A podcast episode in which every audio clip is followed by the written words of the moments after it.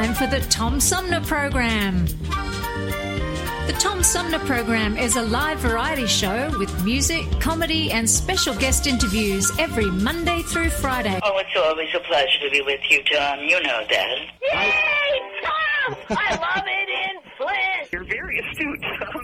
Not an easy question. I'll debate Andy Dillon on your show. Well, uh, that's a very good question. Uh, Hello, darling. This is Elvira, Mistress of the Dark, with Tom Sumner. I'm all right, Tom. How are you? A lucky day, Mr. Sumner. Ciao, Tom. How are you today? That's a good question. Hi, this is actor, comedian Joe Napodi, and you're listening to the Tom Snyder, uh, Tom Smothers. Uh, I mean, I'm sorry, what's his name? Oh, Sumner. The Tom Sumner Program. Good morning, Tom. How you doing? Hey, at least I got the Tom part right. Stay tuned, because it's on now. The Tom Sumner Program. COVID 19 is the biggest health crisis in our lifetime. We're working around the clock with doctors and hospitals to stop it, but we need your help. Even if you don't feel sick, you could be carrying it. And just one person with the virus can infect another 40, who then infect thousands more. So I've issued an executive order requiring everyone to stay home to help limit the spread of the virus. Let's protect the people we love. Stay home and stay safe. Hi, this is Gretchen Whitmer, and you're listening to the Tom Sumner Program. Hey, welcome back, everybody, as we roll into the uh, second hour of our three hour tour here on the Tom Sumner program. Uh, interesting conversation last hour with Mark Rickling, and uh, thanks again to Mark Rickling uh, from the uh, organization, uh, the Americans for Tax Fairness, talking about their study about billionaire wealth and how much it's grown during the pandemic. We're going to be talking coming up after the first break this hour with uh, Barbara Freese, who um, is an environmental attorney and former uh, Minnesota Assistant Attorney General. And um, she has a new book called Denial, which talks about uh, different industries and, and uh, let's see, corporate deception and defending the indefensible is how the book is described. We'll talk with Barbara about that coming up in just a little bit. But as uh, Mark Rickling mentioned toward the end of our conversation last hour, the uh, presidential debates are the first of the uh, planned three debates between uh, President Donald Trump and his uh, Democratic challenger, former Vice President Joe Biden, uh, airs tonight on uh, various television outlets. And I don't know if you are one who enjoys watching the debates, but I think this is going to be an interesting to watch, interesting one to watch, to be sure, and uh, to sort of get in the mood for uh, tonight's presidential debate. I thought it might be fun to revisit some memorable moments from past debates, and I have about a dozen here, and uh, I, I, I hope you enjoy these. I think Mr. Nixon is an effective leader of his party. I hope he would grant me the same. Mr. Nixon, would you like to comment on that statement? I have no comment. Now, in his news conference on August 24th, President Eisenhower was asked to give one example of a major idea of yours that he adopted. His reply was, and I'm quoting, If you give me a week, I might think of one. I don't remember. Well, I would suggest, Mr. Vanocur, that uh, if you know the president. There is no Soviet domination of Eastern Europe, and there never will be under a Ford administration. Uh, I, am sorry, could I just follow? Did I understand you to say, sir, that the Russians are not? I recall yet that President Kennedy had to go for days on end with very little sleep during the Cuba Missile Crisis. Is there any doubt in your mind that you would be able to function in such circumstances?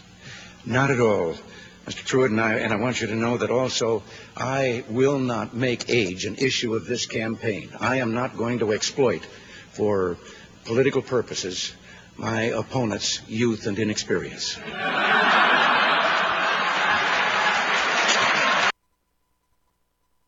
I am paying for this microphone, Mr. Speaker. We have a question right here. Yes. How has the national debt personally affected each of your lives? I think the national debt affects everybody. Uh, obviously, it has has a lot to do with interest rates. It has. She's saying you personally. on a personal basis, how has it affected you? Has it affected you personally? Well, I'm sure it has. I love my grand, grandchildren. I want to think How? that.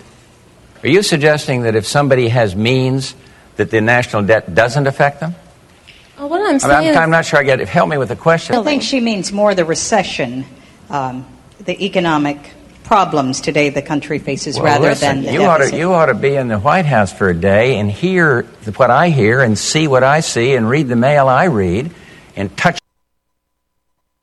funneling money to his wife's law firm for state business. That's number one. I don't care what you say about me, but you ought to be ashamed of yourself for jumping on my wife. You're not worth being on the same platform. I'll tell as my you something. wife. Governor, if Kitty Dukakis were raped and murdered, would you favor an irrevocable death penalty for the killer? No, I don't, Bernard, and I think you know that I've opposed the death penalty. Admiral Stockdale, your opening statement, please, sir. Who am I? Why am I here? I will put Medicare and Social Security in a lockbox. I will put Medicare in an ironclad lockbox. I'd be interested if this e- if he would this evening say that he would put Medicare in a lockbox. The governor will not put Medicare in a lockbox by the year 2012. I think we need to put Medicare and Social Security in a lockbox. I think it should stay in a lockbox. I guess my answer to that is the man's running on Mediscare. Thanks. Uh, I hear there's rumors on the. Uh... This is an attack piece. That is not by my campaign. What says paid for by John McCain? They seem to like Barack Obama more. Well, that hurts my feelings. I'm sorry, Senator. I'm sorry. But I'll try to go on. I don't think I'm that bad. Uh, You're likable enough, thank you so no much.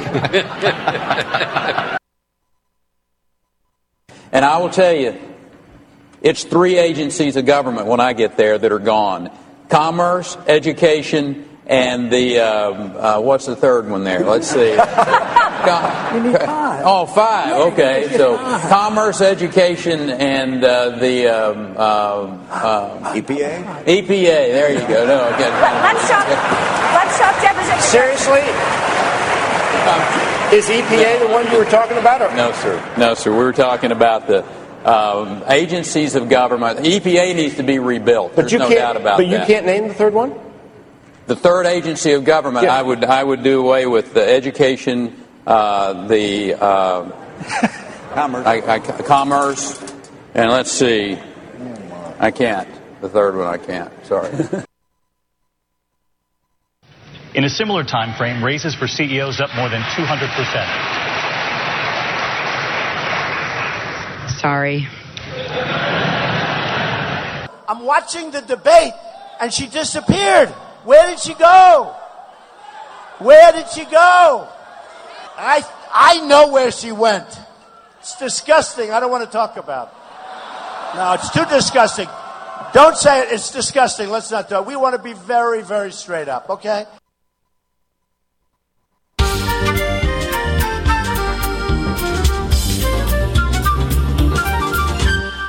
Yeah, that was just a uh, few memorable moments from uh, uh, going all the way back to the Kennedy Nixon debate from uh, various presidential debates, primary and uh, general. Uh, that's just kind of a warm up for tonight's debate between uh, Joe Biden and President Donald Trump.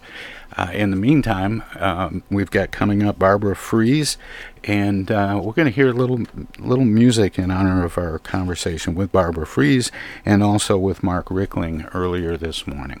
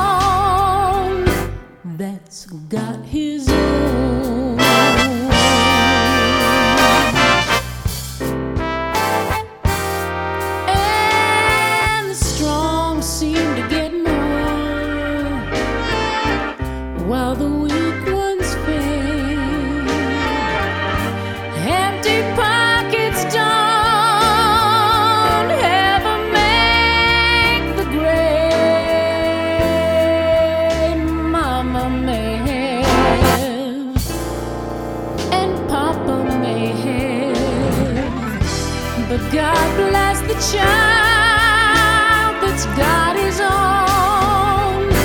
That's God.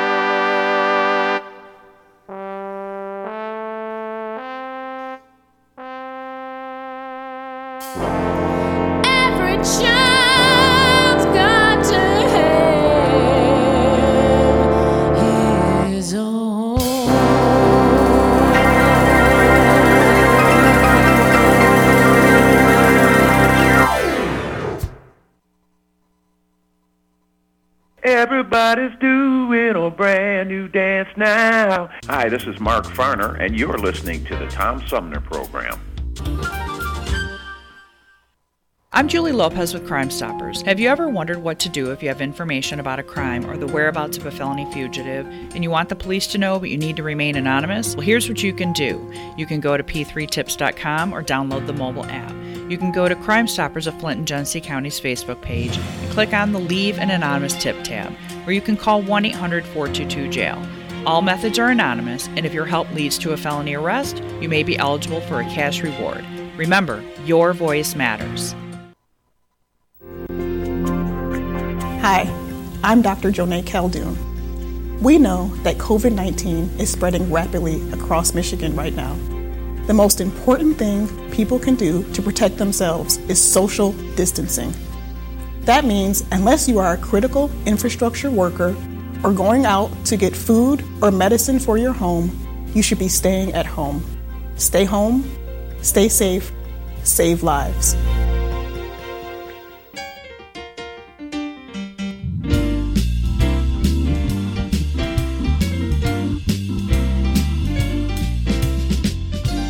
Most of the music you hear on the Tom Sumner program is provided by local artists. Tune in Fridays at 11 for live music and conversation with some of the area's most talented singers, songwriters, and performers. Hi, this is Greg Nagy. Hey, this is Hoppa. Hi, this is Joe By from the Blue Hawaiians. Hi, this is Alexander Zonjic. Hi, this is Mark Farner. This is Maurice Davis. Hi, this is Rochelle Ray. Hi there, folks. This is Sweet Willie T. This is Steve from the Nashville office. I'm Gwen Pennyman Hemphill. Tom Sumner program celebrating the rich talent pool from Flint, Genesee County, and throughout Michigan.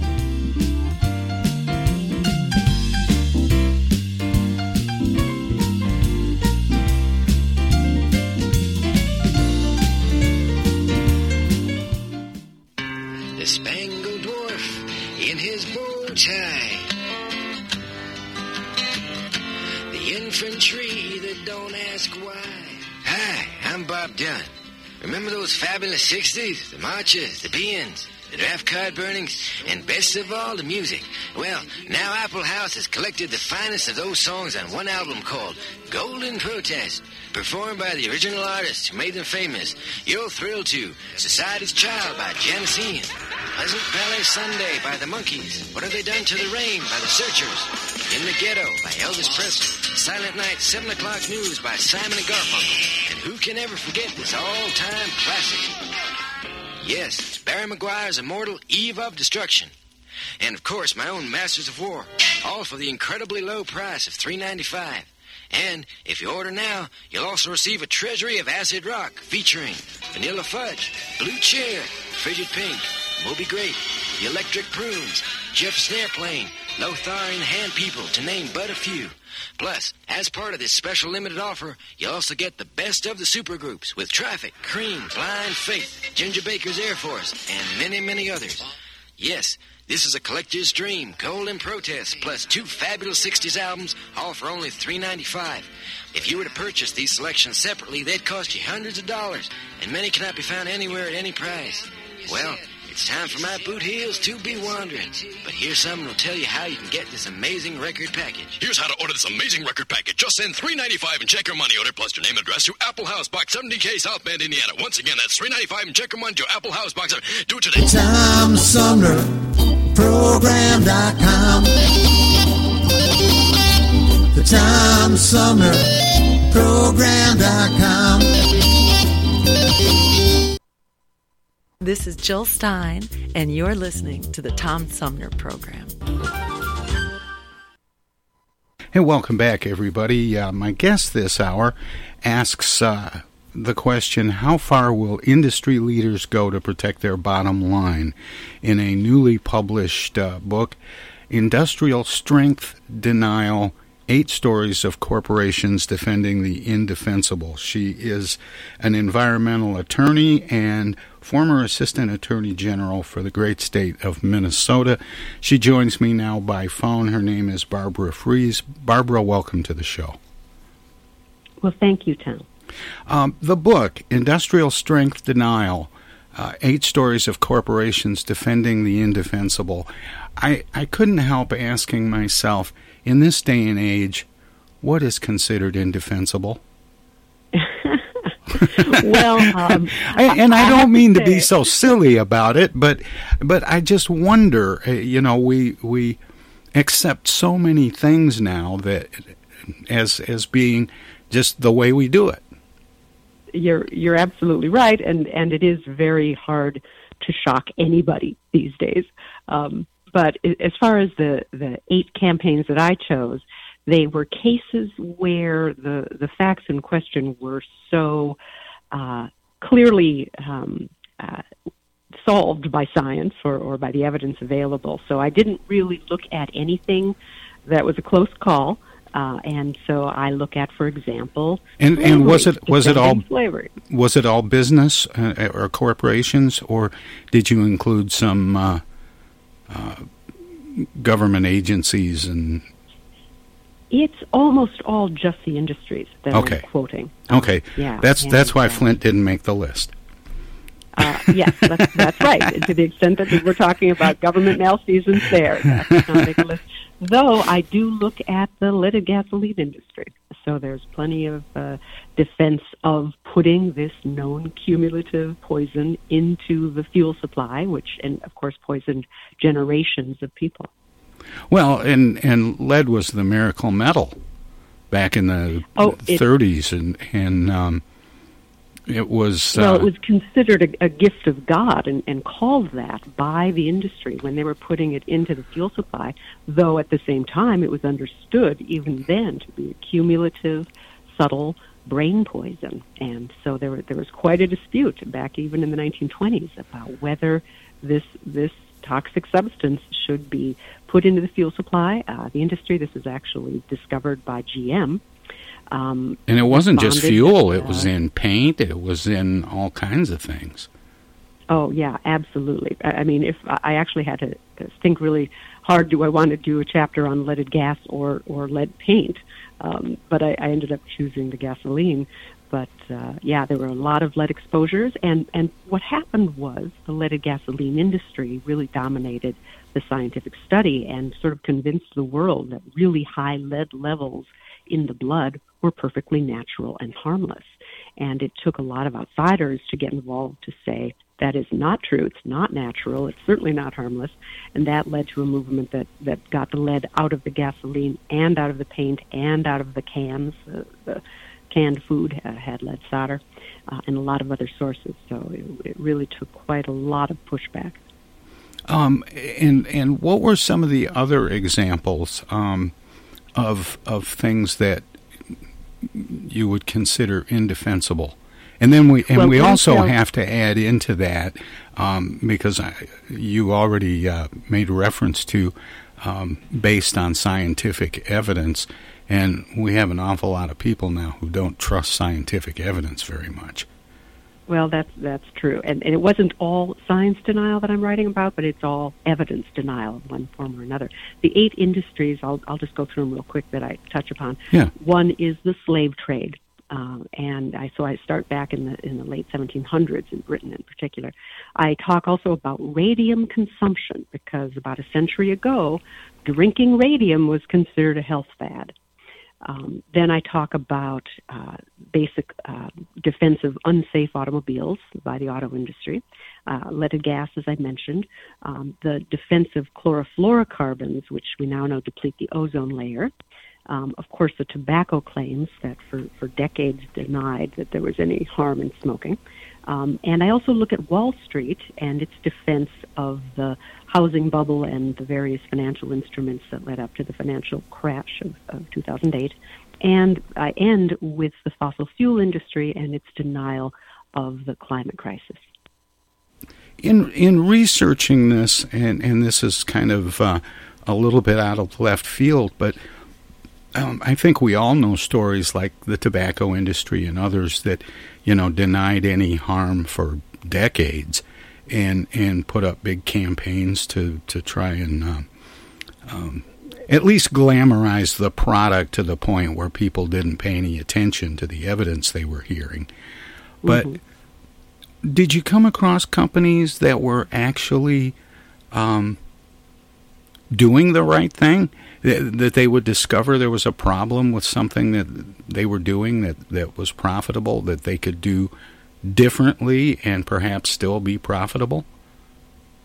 I'm sure there are examples of that. I just wondered if you came across a few. For. Yeah, not exactly. I did come across one situation where the industry finally saw enough evidence of harm and ended up deciding not to uh, produce their product anymore, but that was also that was basically the chemical industry when the ozone hole emerged from Antarctica, and the evidence eventually linked it very strongly to chlorofluorocarbons.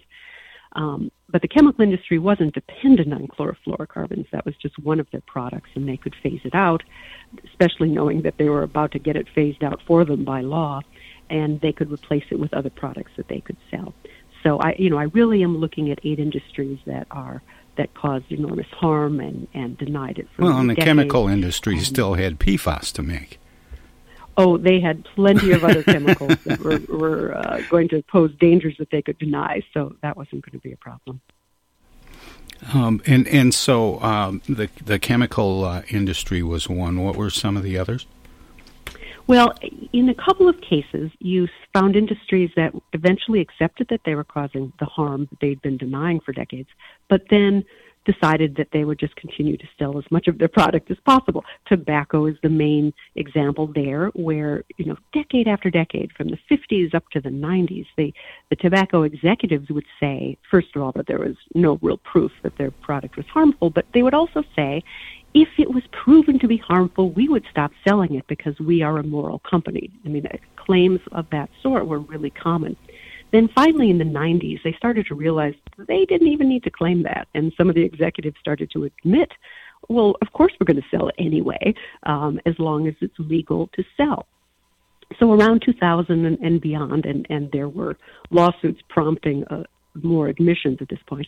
The the tobacco executives started to agree. The main tobacco companies started to admit, yes, uh, our product does in fact kill lots and lots of people, and it's addictive.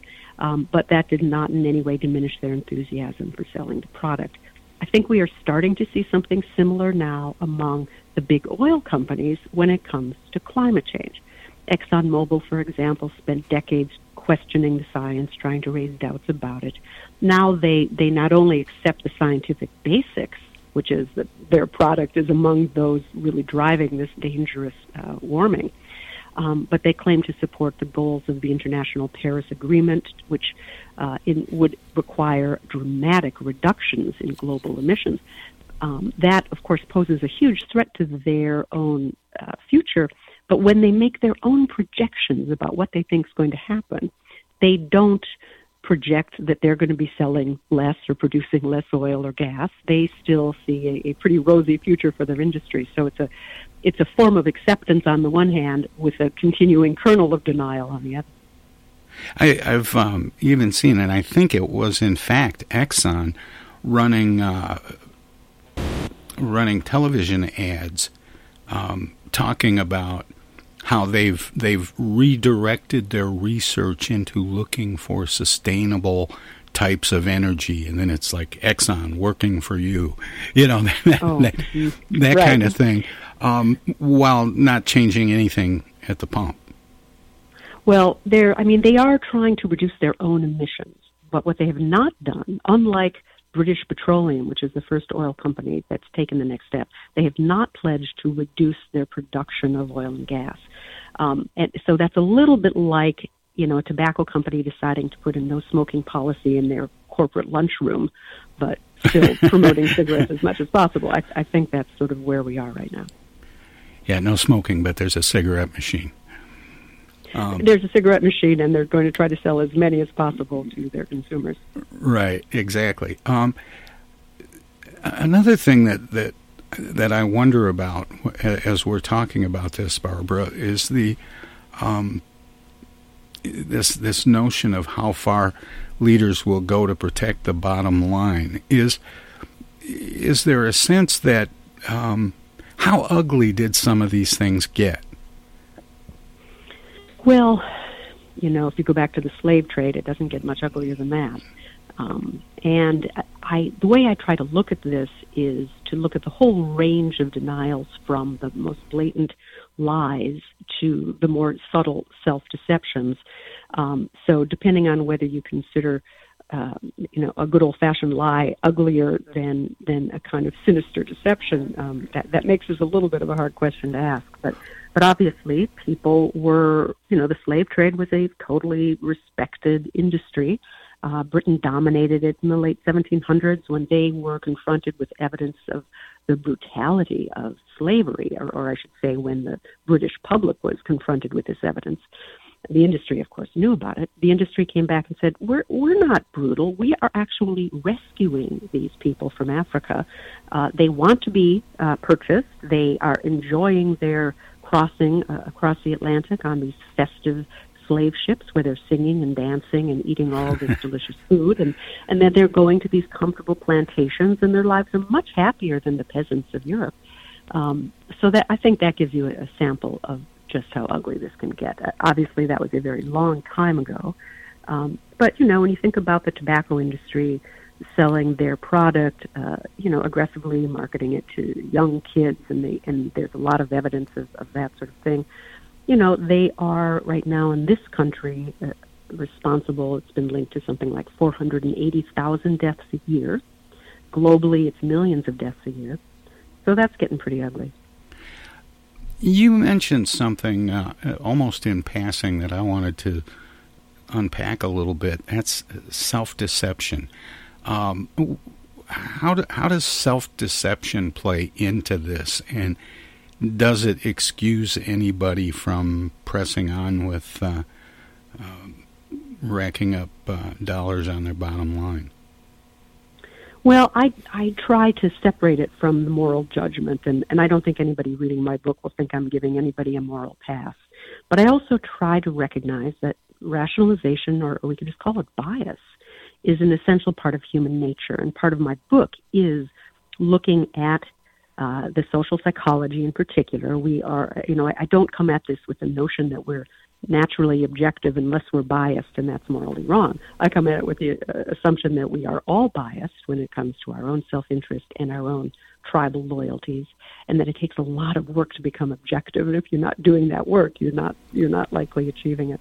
So one of the points that I try to make is that the corporation itself, as an institution, involves a lot of aspects that enhance our natural biases, that enhance our natural tribal animosities toward others um, that that reduce our sense of uh, social responsibility. There's division of labor, for example. There's the division of ownership from management, so that you've got shareholders that are far away, managers who are thinking, well, my responsibility isn't to society, it's to my shareholders. You've got a, a powerful justifying ideology that that has gotten stronger um, in over the decades, at least uh, in terms of influencing policy, arguing that the market can do everything and the government shouldn't interfere with it.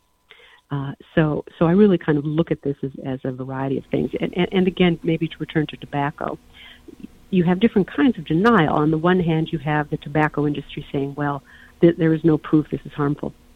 On the other, you have, I actually start the book with a quote from a tobacco ex- executive saying, who knows what you would do if you didn't smoke? You might beat your wife. You might drive cars fast. Um, and, and I put that in this category of, of this kind of easy rationalization, uh, you know, a self-deception that makes it easier for these folks to sell a product they know is going to kill a lot of folks. You know, I've got one that's even more insidious. For over 50 years, I was, well, maybe not over, but, but nearly 50 years, I was a militant smoker. I liked smoking. Was I addicted? Probably, but oh yeah, but uh, you know, and, until fairly recently, and it really didn't matter to me. I knew what the dangers were, but I liked smoking. Mm-hmm. And and the industry try, gave you a lot of reasons to continue, and that was one of the things that we saw in the documents that they were working very hard to provide ways to help the smoker overcome their concerns about health and to effectively rationalize what they were continuing to do. And and of course, the nicotine didn't hurt. But what I'm saying is that I, that there was a there was a market there that um, that despite the evidence, even if there hadn't been attempts to cover that evidence or at least mitigate it or minimize it in some way, that would just blast through the warnings and the evidence and and say, I'm going to do this because it's my choice and I like doing it. Mm-hmm. Um, which which kind of brings me in a weird path around to this. Um, what has a bigger impact on companies changing their behavior? Um, regulation or market forces when it becomes popular not to use fossil fuels? Um, you know, when it becomes cooler not to smoke. Um, you know, yeah. do you know what I mean by that? Yeah. Well, I, the way I try to look at this, certainly, well, with tobacco, it's it's different than fossil fuels. So let me try to answer those differently. Okay. With tobacco, um, you what we found was that uh, you, we really needed lots of social signals that discouraged smoking in order to go from a, a world where about 43, 44 percent of adults were smoking, which would have been in the mid 60s, to a world where more like 14% of adults are smoking uh, today. And that happened through a series of little tiny laws that made it that discouraged smoking and, and you know discouraged the advertising, tried to change the social norm around smoking. So the laws had a, a role and, and the laws were necessary to push back on the various market forces that were promoting smoking and this and the social norms. With climate change, um, you know, the markets can help reduce our emissions, but as long as, for example, there's no price on carbon dioxide, which is true for most of the country, then the markets are blind to continuing to destroy the climate. So in, in a case like that, you absolutely need laws because there are there is such a uh, there are such market failures that prevent us from addressing the problem. I was watching a movie recently, and at the beginning of the movie, they had you know, the rating and uh, some cautions about some of the things that were included in the movie, uh, warnings, basically, uh, parental mm-hmm. warnings or whatever. And it talked about um, violence, sexual situations, uh, fear. Uh, there were a couple others, and I was just stunned. They had smoking. Really? listed as That's one of the warnings, you know, something you were going to see in this movie. Yeah. Uh, well, what's funny here is, uh, or interesting maybe, is that among the ways that the tobacco industries got smoking to be so popular was when they worked with Hollywood, and and Hollywood, of course, recognized pretty early that smoking could be quite elegant, it could be quite dramatic, they could use it for all sorts of ways. So, uh, cigarettes in movies were promoted by the industry, and I would imagine that when people see smoking, they are it, it does sort of promote the social normalization of smoking. Um, so it may seem kind of weird and extreme to, to see that listed among these other factors, but I would I wouldn't be surprised if there is actually some science that supports that that smoking like if your kids see a movie where everybody's smoking, they might be more likely to pick it up. Well, yeah, if you you know back in the day when you know everywhere you looked you saw you know um, these these cultural icons, James Bond and the Rat Pack and all of these people, mm-hmm. and they were all smoking and they were all cool. And if I smoke, yeah. I'll be cool too. Exactly. And that's what teenagers and, and most of the people who started smoking did so before they were 18. Um, that's how teenagers view it, and of course, they would be particularly susceptible to peer pressure. Now, I mentioned the warning label on the uh, on movies, but um, how much of an impact do, do regulations requiring labeling, like famously with cigarettes, the the the cautions on the sides of the packs that they had to print. Um, mm-hmm. How much impact does that have on getting companies to change their behavior. Yeah. Well, they those labels don't try to get companies to change their behavior. Of course, they're trying to get consumers to change their behavior. And I think it's it's probable that over time the the written warnings on the tobacco pack have had diminished impact on on discouraging smoking. What's interesting is a law was passed, uh, I think it was 2009, um, giving the FDA the authority to put pictures on tobacco packs, pictures that are, are sort of gruesome representations of the kinds of tumors and things you can get from smoking. Yeah. Um, and uh, other countries have that. done that. And I think that's been found to be quite uh, effective in other countries. The tobacco industry challenged it, and they said the pictures, the, the court decided that the pictures were too likely to evoke an emotional response, sent the FDA back, and, and uh, they've been apparently trying to find more attractive tumors to put on their their packages. Um, so we don't yet have packages. Uh, one one other thing about the, the writing, the written warnings on the packets is that while the industry at the time, and they came about in the 60s, while the industry at the time publicly opposed adding these warnings, the uh, tobacco lawyers were actually quite happy because it gave them a new defense to the lawsuits. They could argue that, hey, consumers were warned. They assumed the risk, and that would help them um, avoid avoid liability, and they succeeded on those grounds for decades. We've talked uh, quite a bit about smoking and about uh, gas uh, or, or fossil fuels and, and climate change and chem- and chemicals. But what were some of the other industries? Um, Well, as at? I mentioned, a, about a century ago, there was uh, an industry around radium, um, the, Oh, yeah. extremely radioactive element, and there was this kind of mystique around it. It was considered a stimulant, a health stimulant. Uh, the company, the top company that was refining it and selling it, um, actually opened up what they called a free radium clinic in Pittsburgh in 1913 and they would inject people with radium. They would give them radium to drink. Uh, they wanted them to consume radium because if you if you used it if you didn't actually consume it, you didn't have enough demand for their product. So they were, and they were saying that this was something that you could use to treat, you know, everything from arthritis to insanity and to, I mean ultimately it became a part of the something sold to consumers. You could get it in toothpaste bath salts and a lot of people would drink radium. It was marketed in fact a lot for male sexual dysfunction because it was considered a stimulant and uh, it was put into it was put into rectal suppositories. I mean there were many ways to get radium into your body and then eventually it took some years but eventually the deaths associated with this exposure became more public. There was one very high profile uh, industrialist who drank, who had enough money that he could afford to poison himself completely with drinking radium. And uh, his facial bones began to dissolve. This was often the way it happened to people.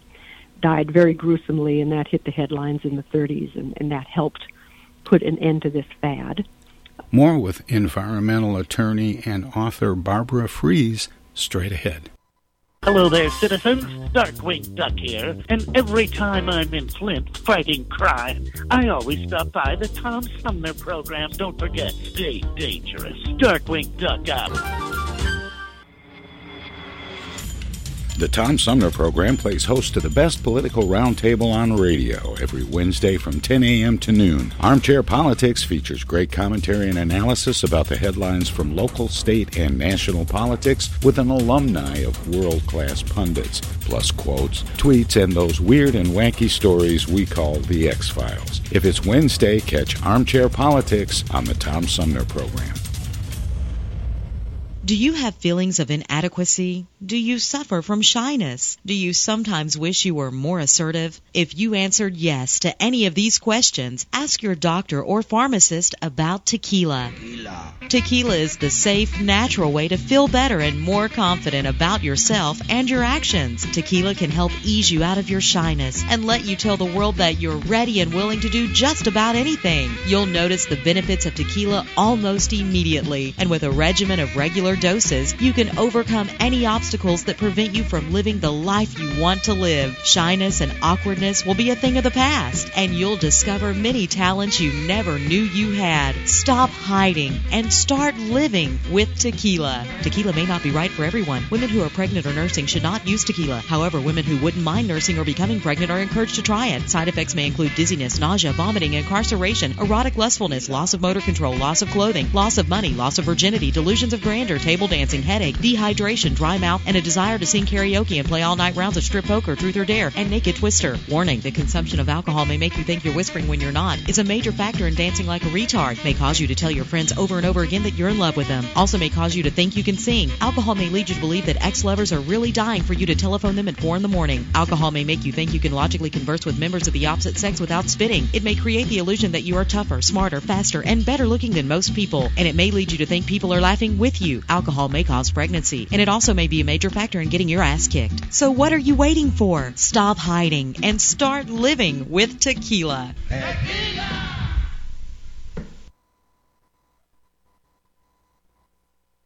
Those hands, no matter whose they are, can spread the germs of many common diseases.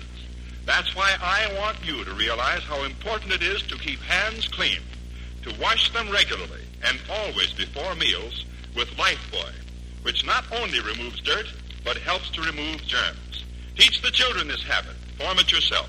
Always use Lifebuoy for hands and face as well as the bath.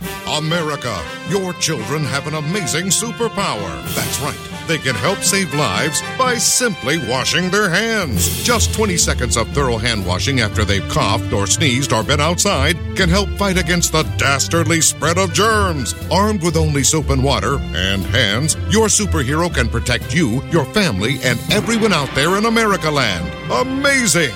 Find out more at coronavirus.gov. A message from the CDC and the Ad Council. The interest of goodwill. The Hoffman Beverage Company feels compelled to make this announcement. It's simply this. All Hoffman flavors have that happy taste, except sarsaparilla. We might as well come right out with it. We haven't quite hit that happy, carefree note in sarsaparilla. Now, please don't misunderstand us. Our Hoffman sarsaparilla is absolutely dependable. It's trustworthy, it's loyal, and many fine, upstanding citizens love it. But it just isn't what we call happy. You take our Hoffman orange, it's absolutely rollicking. Our lemon is almost giggly. Our black cherry and black raspberry are so bubbling with happiness, they dance in the glass. They all have natural flavor and famous Hoffman steady sparkle. We're sorry about Hoffman sarsaparilla. Why isn't it happy? Well, let me ask you. Could you be happy This is U.S. Senator Gary Peters, and you're listening to the Tom Sumner Program.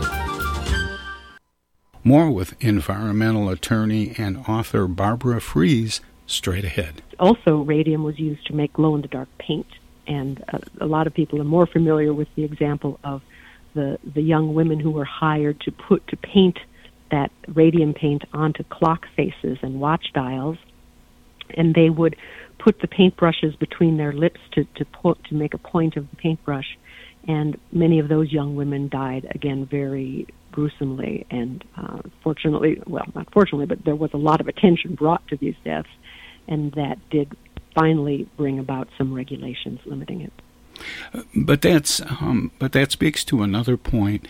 Um, uh, how often was it the case, as with radium, where perhaps it wasn't known what the harms were until there Right. were Well, just stacks of bodies?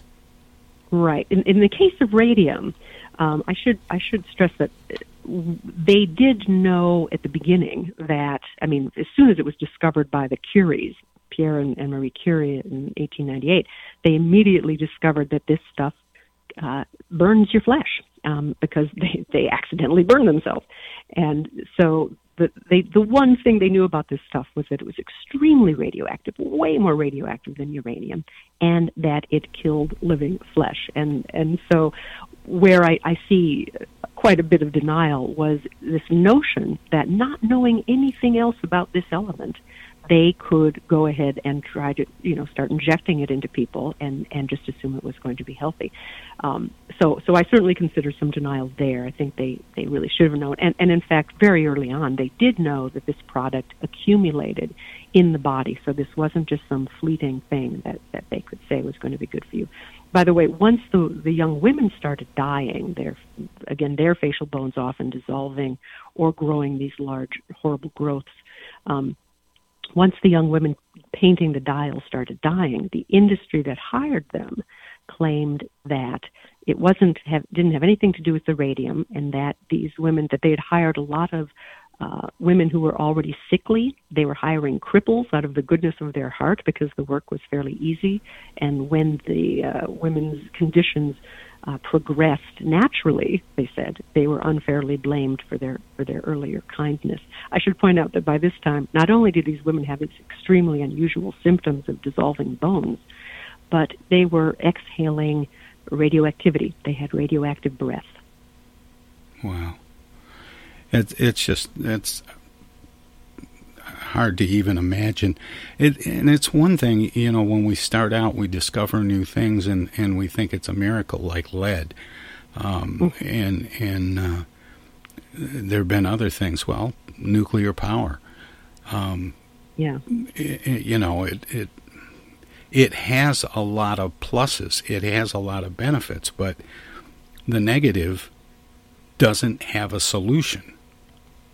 Well, and, and you have institutions there uh, that have an enormous incentive to celebrate the benefits, and not as many institutions there to investigate and publicize and control the harms.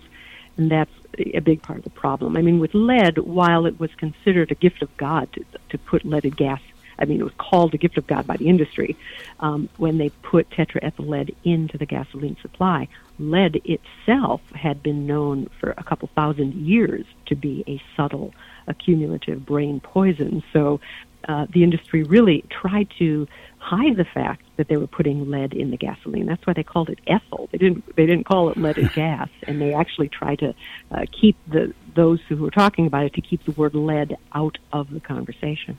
But again, it, lead was something that was promoted for uh, all kinds of things. We mentioned paint, but lead pipes. Mm-hmm. It was it was considered for infrastructure. Lead was the new magic metal that would last for a long time and hold up well. Right. It's had it has had a lot of uses. And, and it's very useful if it just didn't, uh, you know, poison people. Now you said something a moment ago um, about there being a, a lot of uh, forces on the side of promoting promoting these new products um, as as they're discovered and even when it's uncovered that they may be harmful that continue to promote these things and not as many organizations or not as many resources talking about the negative impacts. Is that changing now uh, I I don't think it really is because um, when I'm when I'm talking about the forces promoting the products, I'm talking, of course, about the corporations and corporate power, corporate wealth. You know, continues to grow relative, I think, to other sectors of our society. Um, you know, there are we do have independent scientists working in academia, often funded by the government, but they're frequently under attack uh, by the industries and, and sometimes by government uh, if they don't like the results that they're they're getting. Um, so you know, I think it's important that we continue to try to reinforce and strengthen independent science. I would add independent journalism. I mean, certainly we're seeing a crisis in local newspapers and, and other forms of traditional journalism that are declining. Fortunately, there there are new forms of journalism that may be taking their place, but um, you know, I, I do feel, especially with respect to climate, and, and I have a personal history uh, with with respect to working on, on climate issues, but I, I really do think it's, um, you know, we, we really do need to be investing a lot more in regulatory resources, in putting together, in, in funding independent science and journalism, uh, in paying attention to these issues because it's just so easy for them to get um, ignored uh, and and just not be studied the way they need to be. What um, what prompted you to write this book and to Um, do I all the am an- research going into it? Yeah, I'm, I'm an environmental attorney and worked uh, at the state of Minnesota um, for a number of years when I when I was a young lawyer and started out uh, as an assistant attorney general in Minnesota. And when I was there, we ended up having a proceeding where we were trying to figure out how dangerous burning coal was for our environment. And we burned a lot of coal and still do burn some in our power plants, like most states. Uh, and we uh, looked at climate change, and the coal industry brought a handful of scientists to Minnesota to testify that climate change was not a problem, and if it happened, it would be mild, and, and we'd enjoy it, and that in fact CO2 in the atmosphere was great. We should we should actually promote it because it would it's good for the plants. They would argue. And so, and, and, and also at the same time, they were dismissing the mainstream scientists saying that they were biased politically or financially or in some other sort of vague way. By the way, the world had already signed the uh, treaty at the Earth Summit saying we're going to fight global warming based on the science of all of these really thousands of other scientists. So basically, I was confronted then with climate denial by the coal industry. And in the years that followed, I did a lot of other work uh, related to coal and trying to promote climate policies and whatnot. And so I saw a lot of climate denial over the years, and that really sparked my interest in this as a, a political phenomenon, a social phenomenon, a psychological phenomenon, and uh, started it got me start wondering, well, to what extent has this kind of industrial denial affected humanity in the past? Where you know how far from reality has it taken us? How have we gotten past it, if we did get past it? Uh, and and how is it actually manifested? What did people actually say when they were defending their industries? So I'd really do focus a lot in the book in in specifically looking at the denials and the rationalizations and, and quoting the industry members to to uh, I think help put some of today's denial in historic context. Well, Barbara, this is fascinating. I can't believe how fast our time has gone, and we're just about out of it. But I always give guests an opportunity to let listeners know where they can find out more. Obviously, the book is a great place to start. It's called Industrial Strength Denial uh, Eight Stories of Corporations Defending the Indefensible by Barbara Freese. Um, is I always give guests an opportunity to let listeners know where they can find out more about about you and and the book and and other work that you've done and will be doing. Do you have a website? I do. It is barbarafreese.com, and my last name is spelled F R E E S E. Well, Barbara, thank you for spending this time with me today. I appreciate it.